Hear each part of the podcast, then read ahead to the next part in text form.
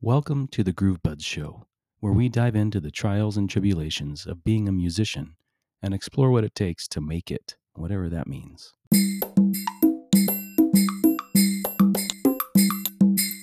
All right, well, I'm going to go ahead and kick this thing off, Sean.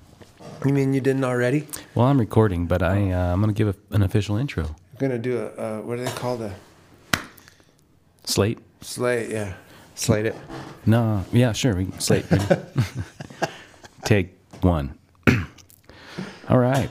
Uh, welcome back to the Groove Buds Show. I'm here with my dear friend uh, from the Paradise Valley, south of Livingston here.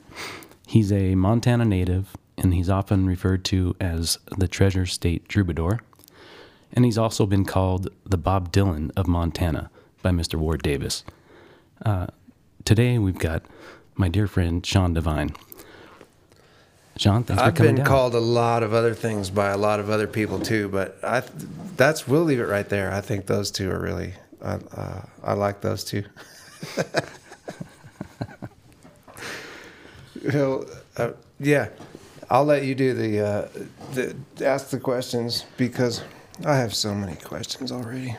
Yeah, well, that's me too. That's why I started this show was um, to try and find answers to my questions. To the questions, yeah.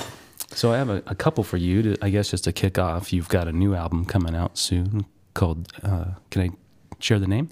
Sure. It's called Here for It All. Heck yeah, this is this is what we call PR. I think what we're doing here. I'm yeah, I'm I'm hyping a record, and that's always a good feeling. Um, Here for it all. That is uh, a record that I've actually had recorded for. I mean, maybe a year and a half, and I was about a year ago now. I thought that I would be in release mode, and what I was instead was in uh, in quarantine, like everybody else. So I, I just put the record on the shelf, and that was hard to do. But uh, I know that wasn't the hardest thing anybody had to do because it was a global pandemic, and I don't mean to sound like I'm feeling sorry for myself. I'm really excited that we are finally getting to move forward with it now Yeah, me too. just about a year after I thought we would, uh, right in this zone. Yeah, it's gonna be. Uh, well, you've heard uh, this album, uh, James. Yeah, I'm gonna go ahead and divulge that to your audience that you you are an insider uh, in the Here for It All camp. Yeah, thanks. I've listened to it again a couple times. Um, it sounds fantastic, and I can't wait for you to release it to the world, man. Man, I can't either. Is it? Are you able to, like, debut a song in your in your podcast? I can sure do that, but uh, you know, You wanted could- to check with you, first. Kind of tune in. Uh, we can always add it in later too, just to make sure we don't uh, mess up any of your release plans. But Right, that's true. I'm I'm working with uh, a PR consultant for the first time in my entire career, and I hope it's not too late. She's got a big job to do, and I'm I'm rooting for her. And yeah, you're right. I should I should probably run it by Maria uh, as to whether we could we can leak any tracks. yeah, we can do that later too. Um, as far as the timing, man, it sounds to me like it's right based on the album, and you know, I, you had to wait, and we all had to go through some things, but uh, we're coming around, and uh, you know, it seems like um, we'll all be able to hang out together a little soon, hopefully. Anyway, I wanted to talk about the inspiration for the album a little bit and see if you had just anything that triggered that. Was there a story? Was here for it all the impetus for the record, or why did you maybe decide to, to make another one? I know you had a couple albums uh, previously, and nobody ever wants to stop, but Yeah, you know, it's this is this was a, a, a strange and new experience for me, uh, top to bottom. And even as I say top to bottom out loud, I feel like it, it's even inverted, like it was an upside down experience in so many ways. That it, it was that different for me. Uh, in all of my previous uh, record making, album album making projects, I I had. Uh, you know the, the the first and final cut it was all i was working alone a lot of the time i had my own studio you know and i was my own engineer and and producer and and I played uh, multiple instruments even on on my old records, and I think that shows. I think those old records sound kind of in, in some ways funky and, and homemade uh, because they they were.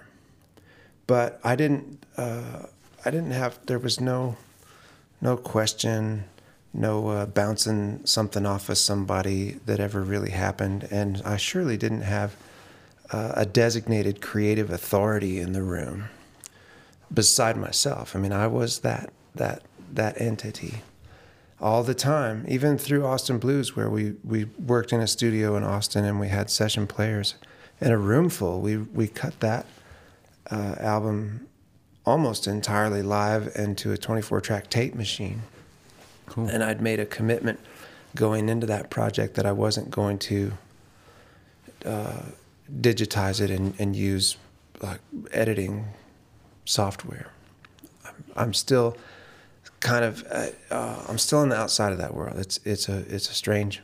We did use that on here for it all. We did take advantage of, of editing and, and, and such on this new record, but all the way up until this record, uh, I had never done that, and I didn't want to. I felt like that I might it might contaminate the purity of, of the expression in some way. Uh, that was that mattered to me a lot, actually. So but so the beginning of, of Here for It All, for instance, what I mean by an upside down experience is that in all those previous records, I had a list of songs that I intended to record, and, and that list had been composed in advance because it presented a narrative, because it, it combined themes, and that there was a feeling of a, uh, a catharsis. What, what is what's the French word they use in the movies? The denouement you got me. That's so that you know. I, I think a song cycle is supposed to do that. I think an album is supposed to take you on that kind of uh, archetypal journey mm-hmm. through uh, uh, an emotional experience, and and hopefully, if the artist has done uh, their job well, that you have an emotional experience that's both entirely your own, because you're processing the music in your own mind but also that you have a shared experience with the artist, that you relate, you've connected over that that body of work, those those songs, and the narrative that it presents. I I I love that. I mean, I I feel like ever since I first discovered that that was going on in music and in an album, that I fell in love with that concept right there. You know, that an album takes you on a on a journey. It takes you to some place, and and then it drops you off in a different place than where you started. You've been someplace. You've been changed and moved in some way. Yeah. So I always made like albums that you know a series of songs that does that, and and with Here for It All, the the first thing was I, I hired a producer, and a guy that I have a lot of respect for, and uh, and I was excited to get to work with a, a producer and for the first time. So I didn't want to mess it up. You know, I didn't want to I didn't want to inhibit that that in any way. So I just really gave him carte blanche, and and the first thing I did was was ask him to pick the music that he wanted to record. Like I wanted him to make the Sean Devine record that he wanted to hear. And I was excited to find out what that was, you know, hmm. when, when we get there. cool. So uh, he said, okay, well, send me, you know, everything that you want me to consider for, and, and I had 26, I think, unrecorded titles just kind of piled up around the house. So these are all new. Well, they're all they've never been on any never, records before. Right. They're new in that way. Some of them are pretty old songs, but songs that I still believe in. You know that I still feel like uh, they're still telling my story. They're still say things that I still need to say. Yeah. So I I recorded all those songs in my smartphone. You know the voice memo thing, and just started firing them off to Josh. Josh, Actually, can you say tell me Josh who? Josh Thompson. Josh Thompson is uh, from he's in the Tone Deaf Hippies, Cody Jinks stage band and studio band. It's all oh cool George Strait style. The same same crew does everything, and uh, uh, and Josh has been producing for like the last half dozen Jinks albums. He's been he's been uh, serving in that capacity also. And he's very, he's he's very strong in that capacity too. Uh, by the way, I mean, uh, again, I've never hired a producer before, so I didn't know what to expect. But So how'd you find him? He's then? a- You just he's he's almost martial in his approach. very hardworking guy. interesting. Uh, how did I find him? I I Like how do you how did you decide an, on a producer and um, Oh you know, well, and, there, then there is a story that goes uh, there. So, um, I I was asked to to to play music to join forces on a on a, a, a short Montana tour back in 2016 with a Nashville uh, songwriter, a fellow named Ward Davis, and I didn't even know who he was, and and the guy who asked me, my my buddy uh, Leif Oisted from uh, VI Productions called me up and, and said that he'd taken a call. Somebody wanted to, Ward wanted to come to Montana and, and he was looking for maybe somebody to pair up with, you know, since nobody knows who Ward is. And and uh, anyway, I, I I accepted that proposition on pretty scant knowledge. I knew that Ward. Um, I didn't actually. I bought the. This is going to spread out a little before I collect it back together. I hope, hang in there. That's cool. hang in there. All right. There was uh, uh, the uh, the the Willie Nelson Merle Haggard album, uh, Django and Jimmy, had just come out, and I had been really digging. Uh, they posted some videos on social media of like Willie and Merle in a recording studio and with their headphones on and like sitting. Willie's wearing his gym shorts, I think, and and his flip flops, and they're passing a big joint back and forth, and cutting this album and looking like they're having a great time. They're they're laughing. It's just, I mean, it that. I hope that I, I hope that I can get old, like that. Do that. Yeah. That's really, I I- so I I bought into that.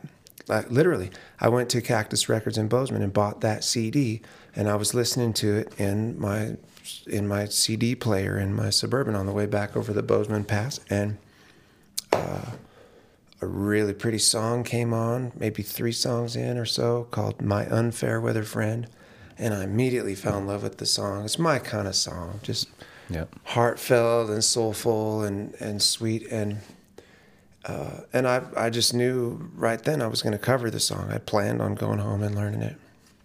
I hadn't got around to that yet when I took the call from Leif Oisted though, and I was loading gear into my suburban out of I think I'd just played the thing in Katabatic, and I was loading in the alley and I took the call from uh, from Leif asking if I'd like to go uh, do a run of shows uh, up here with with Ward Davis, and and I said Ward who, and he said, well. I don't know if you've heard that new uh, Willie and Merle record that just came out, but there's a real pretty song on there uh, called "My Unfair." Well, I said, "Yeah, I I will play music with that guy. yes, let's do that." And we did do that, and we had a great time. Uh, kind of hit it off right away, and um, and then Ward wanted to come back after that trip, and, and he did a second run of shows that same fall, I think. That was like spring and fall of 2016. And, uh, you know, we weren't making hardly hardly any money. It was like nobody knew uh, right through both of those trips hardly uh, who Ward Davis was. And and the truth is, as as you probably know, uh, Jamesy, there hasn't been a very robust like singer songwriter scene in Montana. It's Right. getting better. These new festivals and stuff that I've been uh, really blessed to participate in. That there, there's been a lot of focus drawn on singer songwriters just lately, and I'm grateful for that. But even back in 2016, when Ward and I were running around, you know, we were playing to like seven people in a bar called the Red Door in Billings, Oh. and in the next room it was like karaoke night, and it was packed Oh, and loud. That's too bad. So I think by the time Ward left Montana, he'd probably resigned himself to like there was no point in coming back as a single like that. You know that it wasn't uh, wasn't worth the plane fare. And uh, but we kept in touch. You know, we really did become friends and running around like that. And and uh, so the next time that I heard for actually that second trip where we played together, he was going on and on about uh, this Cody Jinks guy and he'd written a song with Cody called "I'm Not the Devil," and and uh, he was saying, you know, just watch out because this guy's gonna blow up. He's gonna be huge. You mark my words. And and I was like, yeah, okay, man, I'll take your word for it. I'd never heard of Cody either at that point. And uh, and then he was back home in Nashville, and the next time I think I heard from him. Um, I'm Not the Devil was going to be the title track of the new Cody Jinks record. And then Cody invited Ward to go out on tour with him. Ward hired up a band, you know, got a whole production together, printed up the T-shirts and everything, you know, just in a hurry, and went out with uh, with Cody on tour. And, and it was on the I'm Not the Devil tour. They were playing in at the Wilma in Missoula, and uh, Ward invited me to come up if I could make it, you know. Which for your listeners, maybe you don't. The Montana's a pretty big state, and that was like a four-hour trip Mm-hmm. To go to Missoula. But we did. Quimby and I went over there, and uh, you know we got the lanyard, and so we were hanging out uh, backstage, and and uh, that was and Ward introduced me to Cody and his band, Josh, and the rest of the band that night in the uh, uh, back of the Wilma, and that's where he introduced me as the the Bob Dylan of Montana. Huh. I see.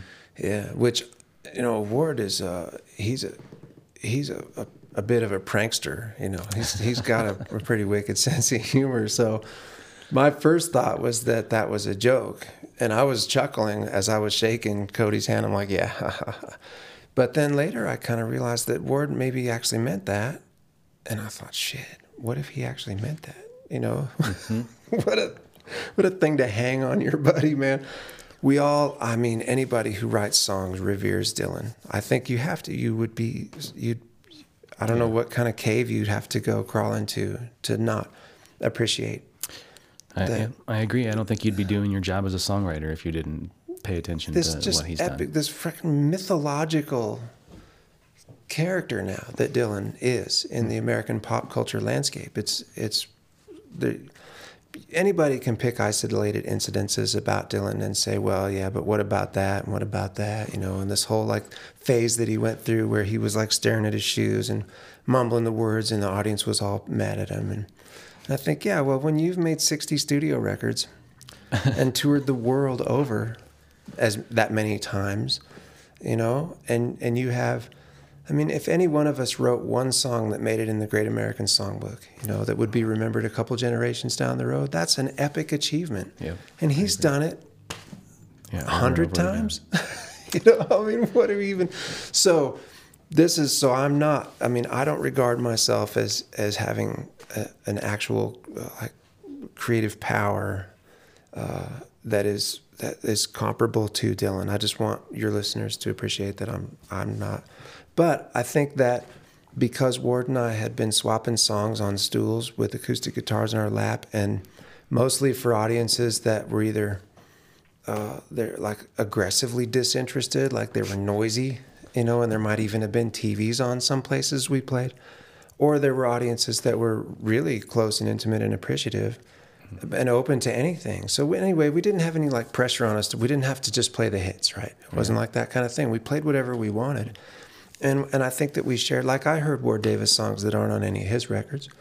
And he heard stuff from like, like maybe my old records or just whatever I felt like You guys kind of shared tunes. expressing at the time, you know.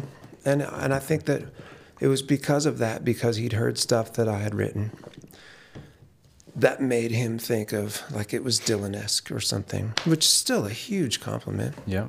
Yeah, that's But it came to pass that uh, subsequently, later on, I, I I'd asked Ward for if I could get a quote from him for my from my promo pack, like you know, just an endorsement from Ward Davis because he was starting to get some real traction, and it looked like he might uh, go places, and that can be helpful, right? Somebody that you've heard of says this guy's cool yeah. and you'll check it out.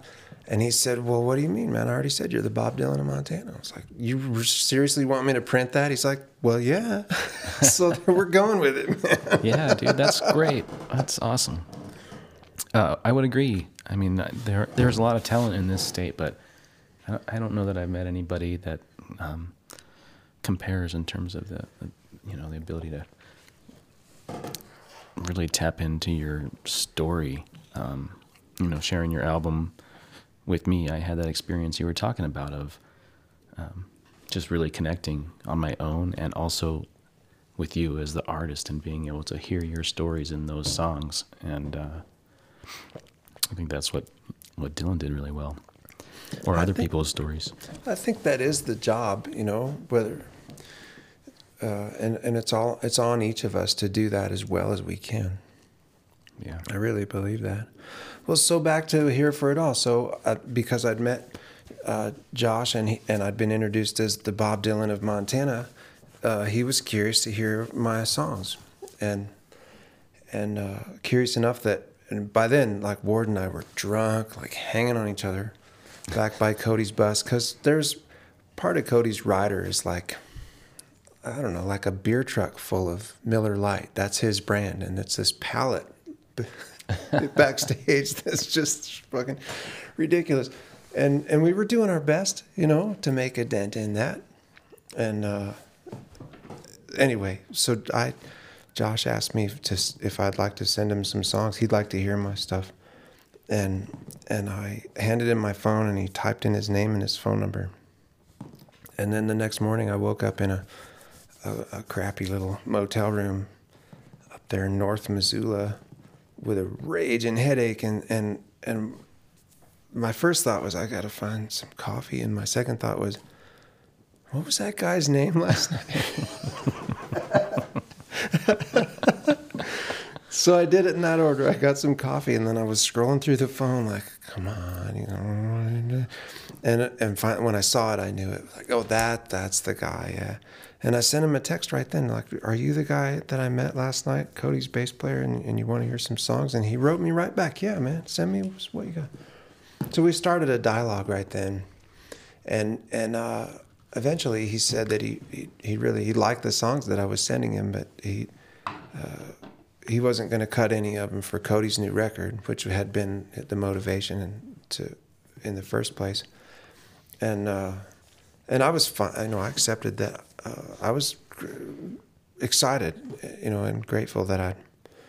Uh, that he'd wanted to hear my songs and that he genuinely seemed to like them. Interesting. So the idea was you were kind of pitching songs and For, for, the yeah, album for, at first. Yeah, or or maybe to write with Cody or something. He works with some other songwriters that I also know and have worked with. Uh, Josh Morningstar and Tom McElvain are both guys that I've I've gigged with. And then it turned to- into your own album. So yeah, and so on a subsequent, I, I went to see him on, two or three Montana shows. Uh, and um, and one of those, I think we were back in Missoula maybe a year later, and uh, and Leif and I, Leif Hoisted and I went up to to see him at the Wilma, and and got the lanyards again. So we're hanging out back by the bus, and uh, Cody's always, you know, he signs autographs and Busy. shakes hands and takes pictures for like a couple hours after the show. He That's he great. stays to everybody. Yeah, he's really, really strong that way. So, uh, and the you know there's guys helping like load the gear out and stuff. So there's a little hang time, you know, for the rest of us who have neither of those responsibilities. So I was getting to visit with uh, with Josh Moore and and a couple other guys in the band too, just getting to know them a little bit. And uh, and we all ended up at a, at a, a bar just just up the street. Uh, after everything was kind of buttoned up, we went out and had a few more beers, and that's when I kind of spontaneously just thought, "Hey, man, I need to make a record."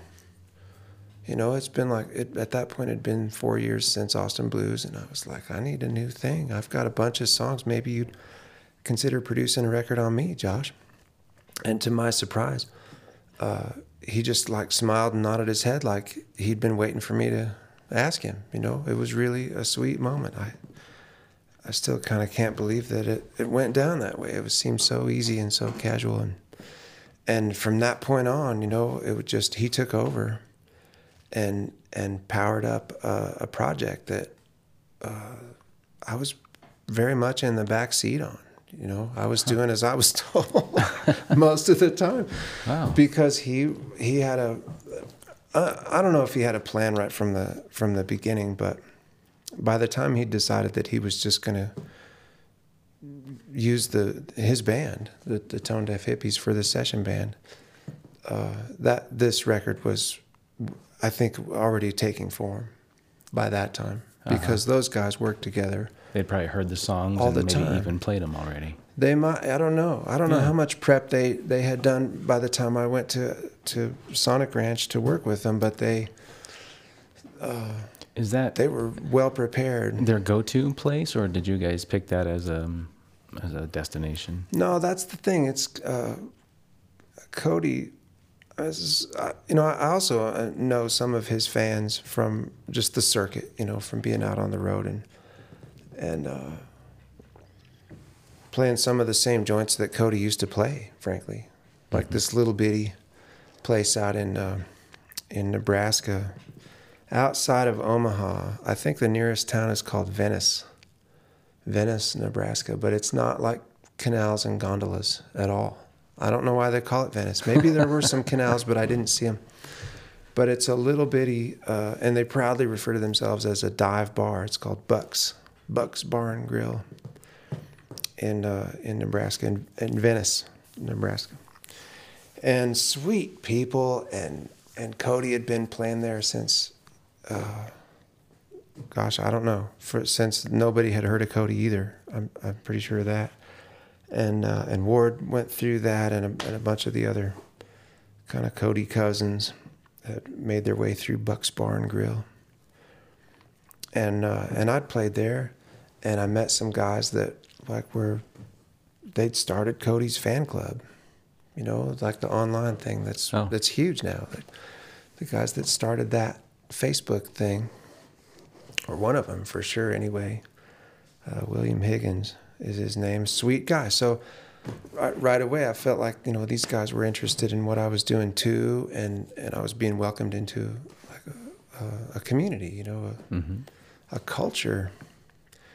And uh, uh, why was I telling we were you talking about, about how, how did you how did you choose Sonic Ranch, or, or is that just their Mm. studio that they go to? those guys, I think it might have been William Higgins or, well, anyway, somebody who had been following Cody for a long time felt that his, maybe his breakout record, like a big difference maker for him, was recorded at Sonic Ranch Studio in, Sonic Ranch is, is a working pecan farm, and some of the old ag buildings are, are being steadily renovated into recording studios. So it's more than one studio. It's like Oh, there's a studio in the old like hacienda, the main house, Studio A, and then there's a uh, another studio in an old machine shop called the Adobe Room, and that's where Cody made a record called the Adobe Sessions, uh, and I don't remember what year that was made,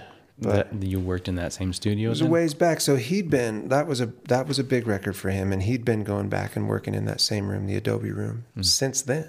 Just he liked the way that works for him. Yeah. So that's a place where Josh feels really uh, comfortable too, and and uh, yeah, ultimately that was Josh's proposition. How would you like to just come to Sonic Ranch and cut the record in the Adobe room with the tone deaf hippies? Okay. Um, yeah, well, all right. Let's do that. Why not do that? It's been so successful so far. Man. Well, I think it uh, it worked. The the songs sound. Um, I don't know how to say this. They're a whole another level up from what I've heard uh, just around the area or on your albums before. I wanted to ask if there's any particular favorites. I'm guessing "Here for It All" is obviously a favorite, but you've got nine tracks. Are there any in- any one in particular or two that are? You know, so that, like, believe it or not, I still remember that I was starting off to tell you about how this record was like an upside down experience for me or an inside out experience. All right. And that Josh had, had chosen the songs. He'd chosen 10 songs that he, he wanted to record. And, and uh, you know, I was game for any of them. Everything I sent him, I was ready to go and, and play. And, uh, but Here for It All, that song, which is, is now the title track, was something that I had actually written and forgotten about. But uncharacteristically, I don't normally do this, but I had actually recorded a video of myself playing the song in my own studio at home. And I think maybe so I would remember like the capo position and the chord changes or something. I just shot a video so I could like remember what I did. Mm-hmm. and when I was going through looking for something else in my phone in, in the, the, the, photo library, I stumbled across this video and I watched it and I thought, well, that's actually a pretty cool song. Hmm, what about that one? So it almost didn't even show up in the Dropbox that went to Josh at all. But I stumbled across it and went, oh, I better send that to Josh. Maybe he'll like that one. And I demoed it into the voice memos and, and shot it over there and made it part of that portfolio. And he did like it. And, and uh, so that, you know, for me to make a record that with a title track and, and, a, and a, a series of songs that I, I don't even know if it forms a narrative mm. yet because I didn't compose the sequence. It did that, for me, just yeah. That's the thing. It's and I'm I'm amazed that even though it was completely upside down and backwards as a process for me because I'm not used to ceding all that creative control and and etc. What we end up with though is a record with that title track that just like squeaked through as the door was closing, and it sets up a, a song cycle that is a complete experience. You know, it just worked together. Like I, I'm, I probably wouldn't have been able to put it together as as well as it came together if I tried. Yeah.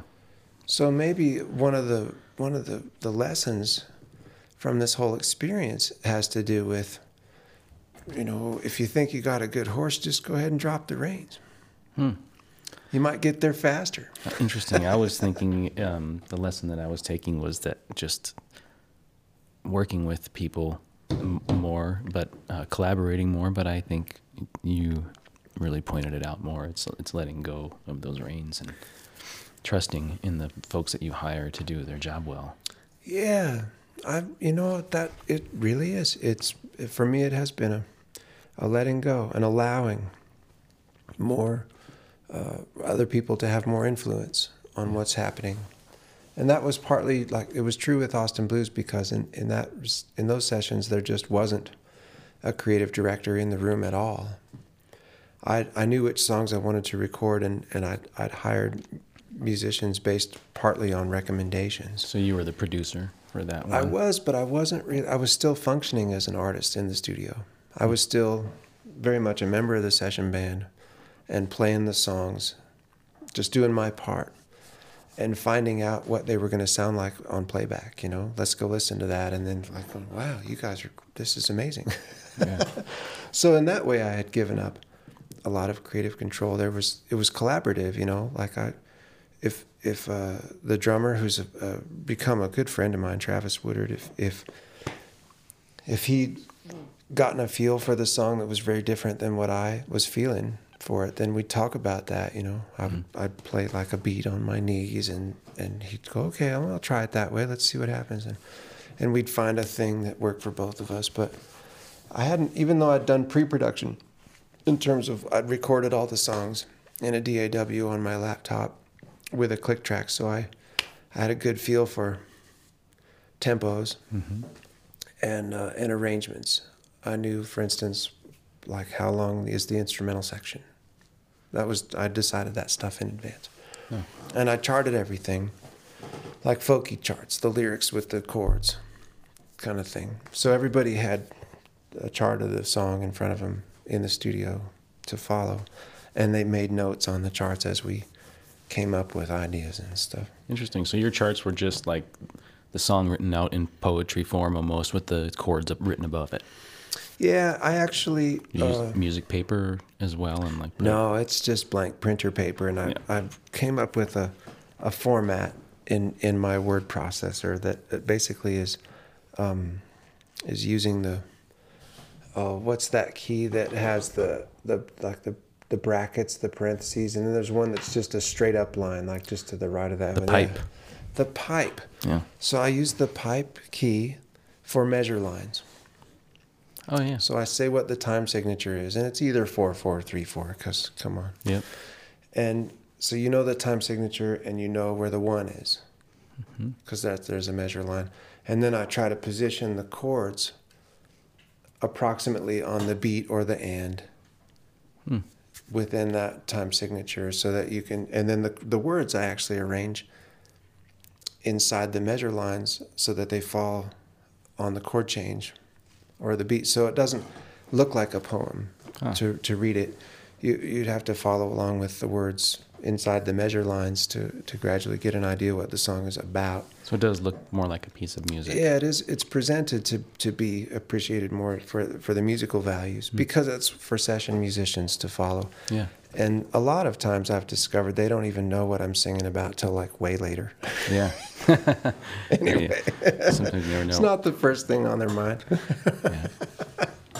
Hey man, uh, do you want to take a quick break, stand up and walk around, and come back to this? I have a couple more questions, but Uh, sure. Yeah. let's have a little stretch the break. legs. Okay, great.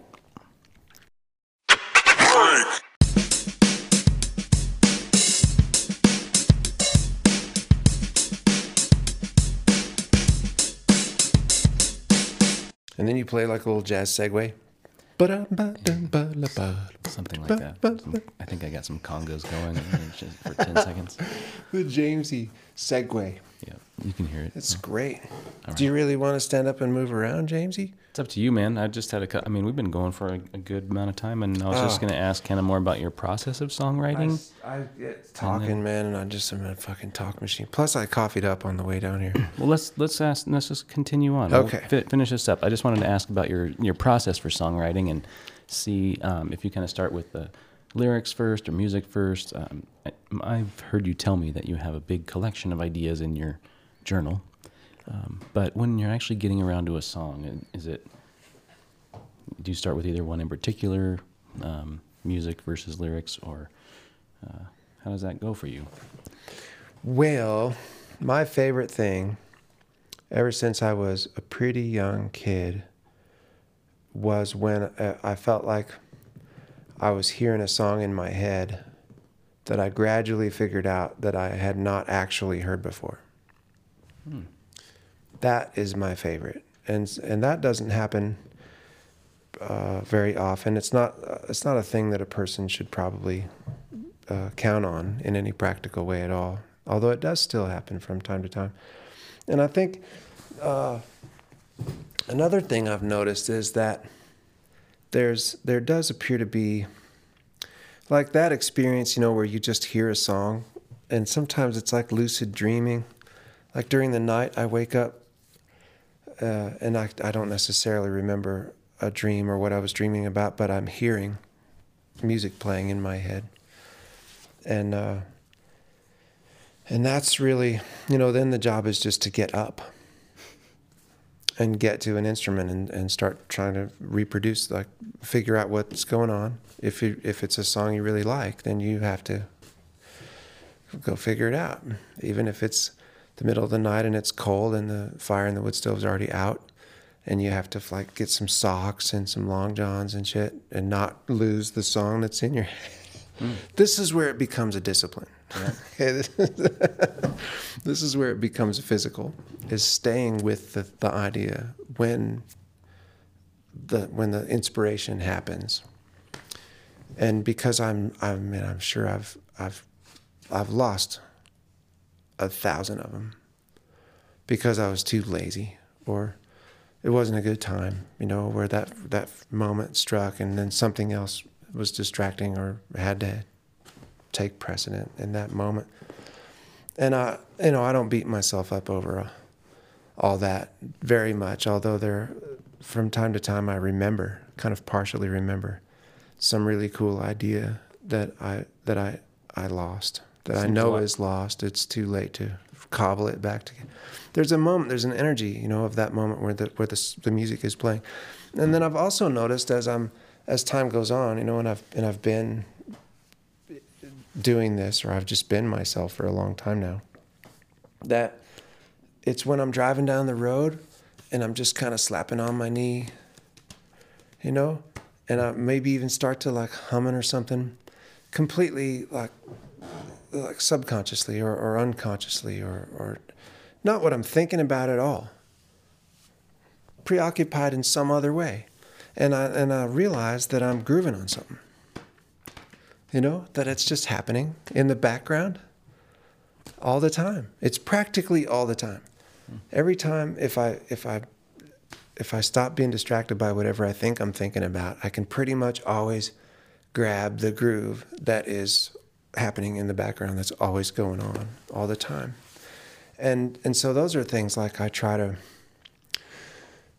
when I really think it's something cool or, or sweet, and, and this is, uh, it, it belongs to the moment very often too, that I think that this is an exceptionally cool idea. Mm-hmm. And because I listen back later and I go, well, well you know, really? but the thing is, I'm actually trying to attend to those things and figure out a way. So I, I've recorded, like, for instance, on tour by myself, there's a lot of windshield time. You know, I'm just steering the van down the highway for hours and hours. And that's an excellent time for an idea to happen, right? That this would be a great time. Why don't you just talk to me now? You know, inspiration.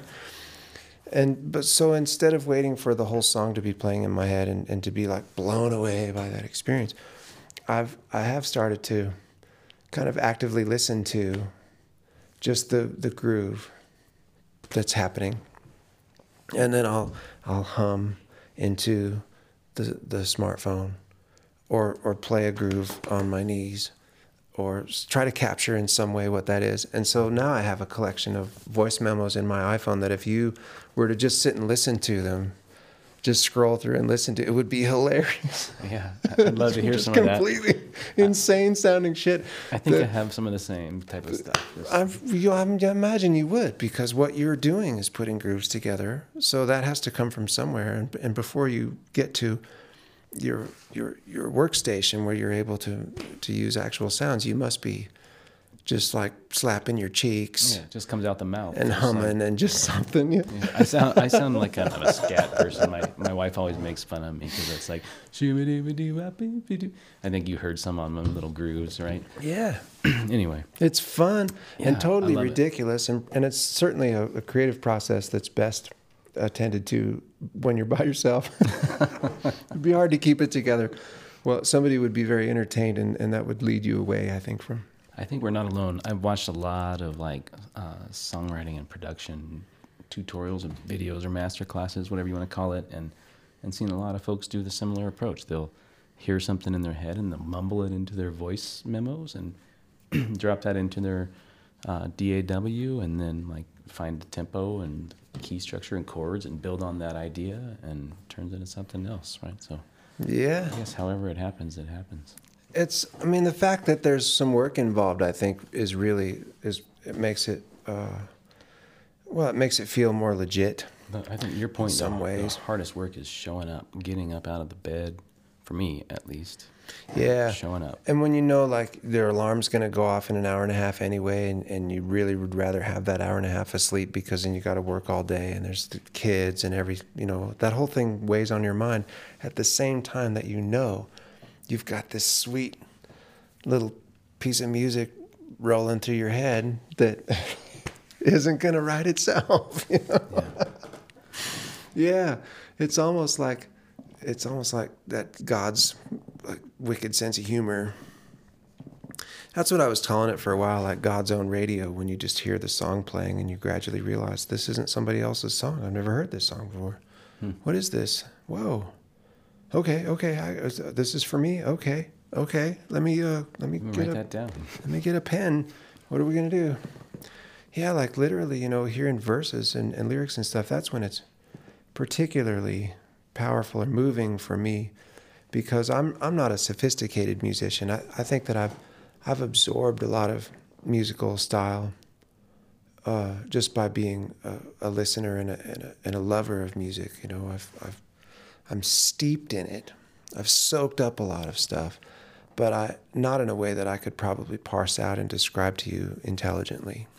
This this amalgamation of musical styles that that I recognize as as my style now is all your it's, influences. It's all yeah, it's all it's all gummed up together and and and that's fine. I, I didn't I don't normally need to be uh, an articulate or sophisticated composer. You know, I don't need to describe these things intelligently for the most part. But the words are the words. You know, there's no getting around that that the words. Um, we're all speaking the same language when it's English. You know, when we're and so there, music can can can span all the language barriers and, and all the gaps and, and it can be if it's groovy it's groovy you know anybody's going to feel that and and like but if the words if the words don't don't somehow penetrate the the, the shell of of um, intellectual understanding in the way that music kind of automatically does if the words don't get there too then they then they detract from they lessen the experience of uh, that the music is there to present. They you know it's dangerous. Words are, are in some ways they're really it's it's um i'm particularly sensitized about about the words in that way.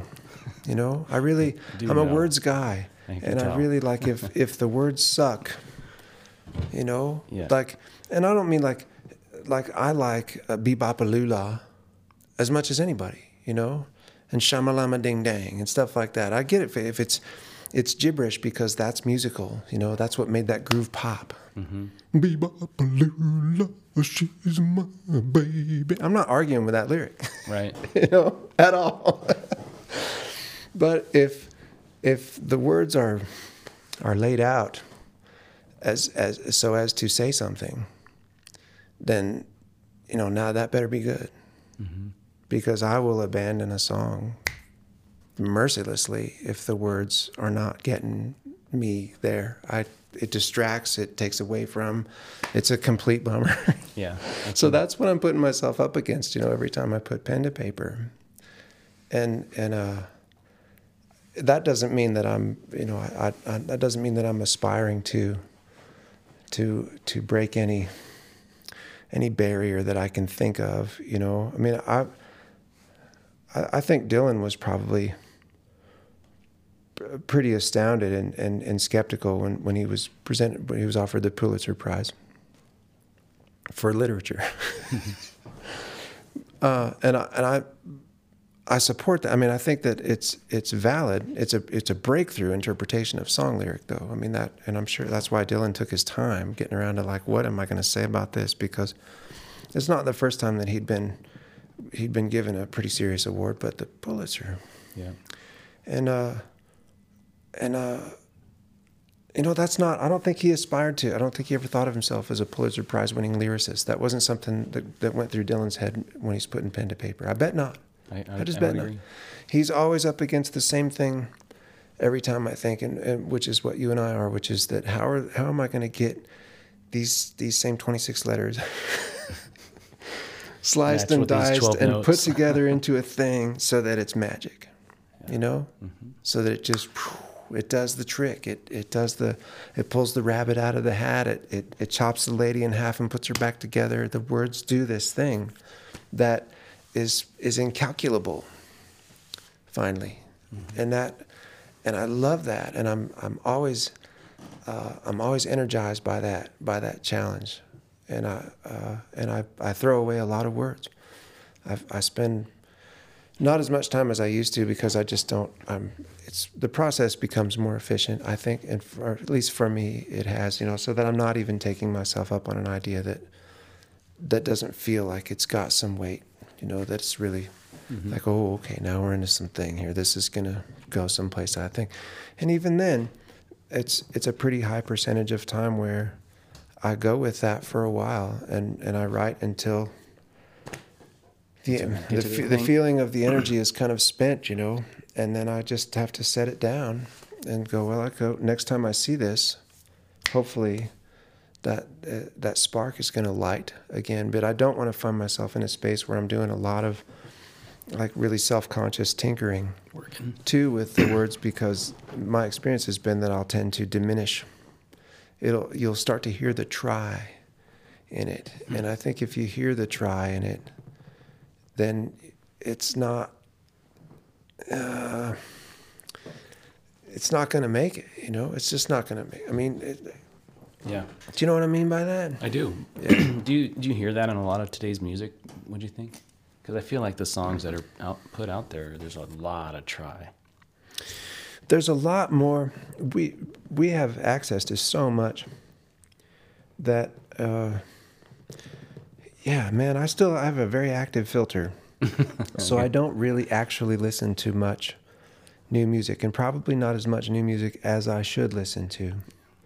But uh, especially, you know, it's just again because it's there's been some time in here. I've been Or you can decide right away whether yeah. you want to listen or not. I've been a like. professional even at this. Not not I've been I've been making up songs since I was a kid, but I've been a working musician for over 30 years. And and uh I go I've, I go through periods even now or like phases where I'm I'm sort of more open to to new stuff, you know, I'm more permissive.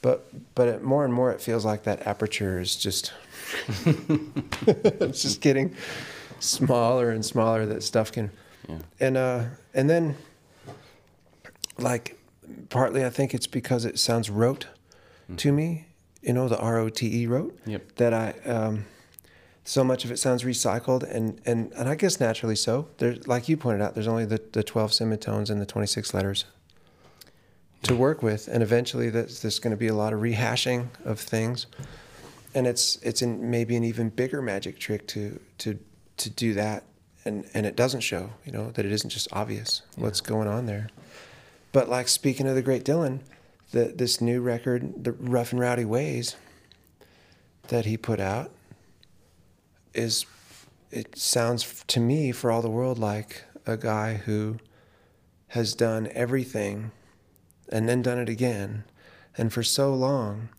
that he he pushed himself through this this this amazing like transformation. Like he he redefined what a what a song is what a what I say a pop song as distinct from like classical music you know where it's lyrics and the chords and stuff. And uh and with that song um uh, a murder most foul he just like he just broke open into a whole new landscape of like this is a song now you know? This like 17 minute soliloquy over the beautiful improvised piano thing that is happening is like that's a song now. Here you go and when i heard that i thought wow this is so i can i really can do this for the rest of my life Yeah. you know there really is no end uh, but i might have to like go around this same familiar cycle uh, maybe a thousand more times or so before finally it spins into some brand new some brand new universe Yeah. of, of what's going on Well, man, I, I look forward to seeing how that evolves for you. Um, I want I have a, just kind of one final wrap up question for you, but before I get there, I wanted to just let people know where they can find you. I, I usually ask that question, but I know because I've been giving you a little bit of a hand there that they can find you at SeanDivineMusic.com and also on your Facebook page. Um, do a lot of live streaming, so if you want to check out Sean, take a search for Sean Divine, go to Sean Divine Music, and you should find a link to find him in other places. yeah sean divine music is the is the new handle that's the website and the facebook page uh, Great. And then there's an Instagram page at uh, Sean M Divine, uh, Sean underscore M underscore Divine, where I'm also posting uh, videos a little bit. I, I'm not. I'm. I never was a really heavy social media user, and and I'm.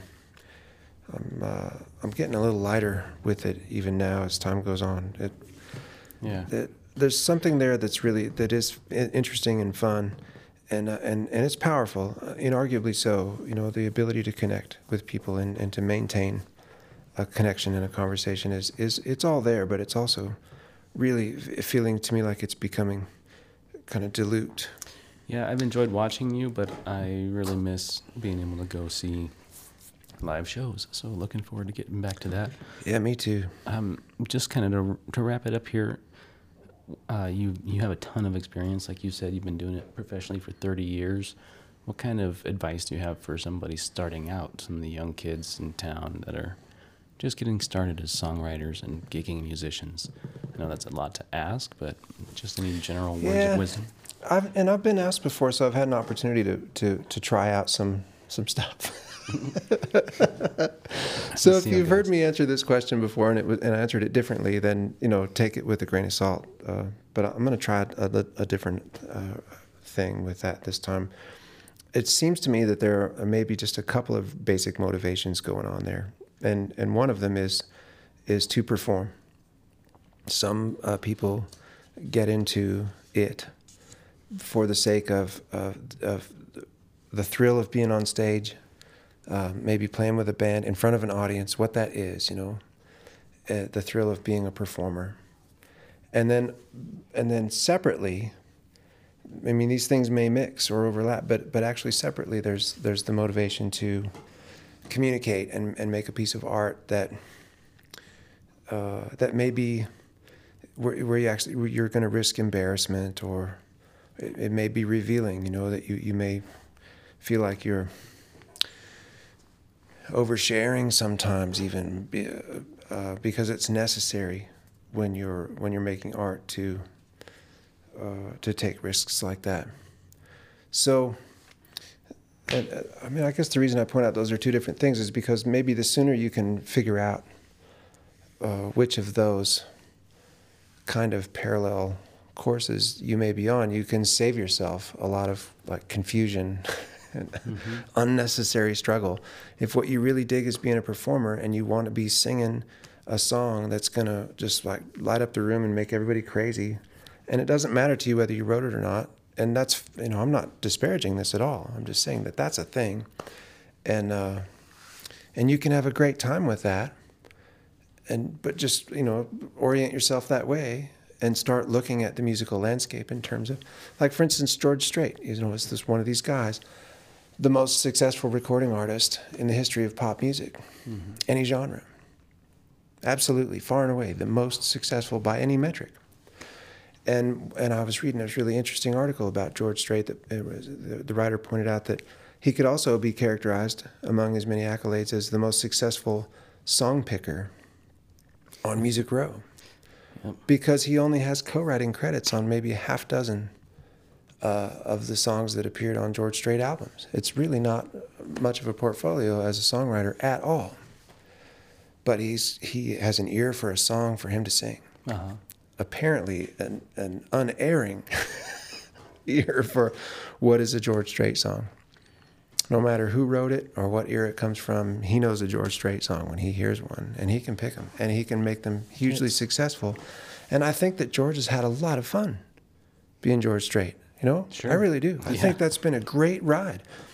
Uh, but then, so there's you know, on the other side of that are are singer songwriters who are playing little hole in the wall gigs, you know, and they're sitting like on stools in the round, you know, to this day at the Bluebird in Nashville, hoping that maybe a recording artist of that stature will, will cut one of their songs.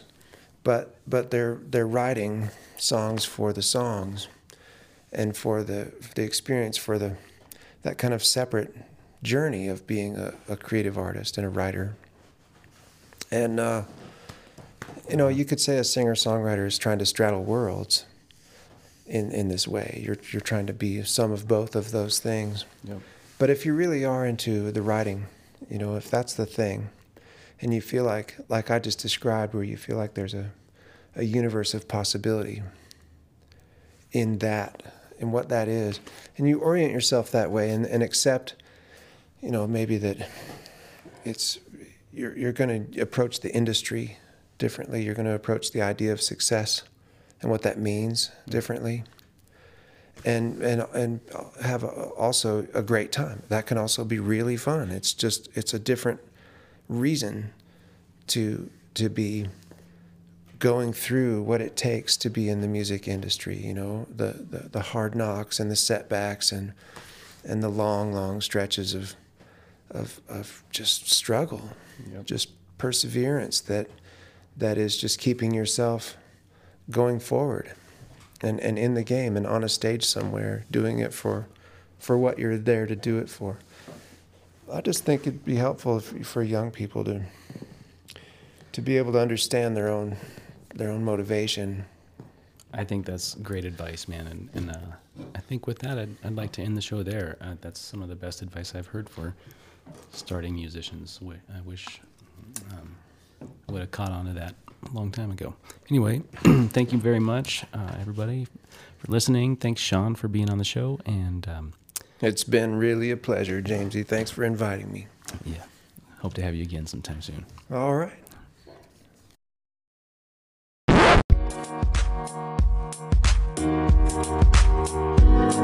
Música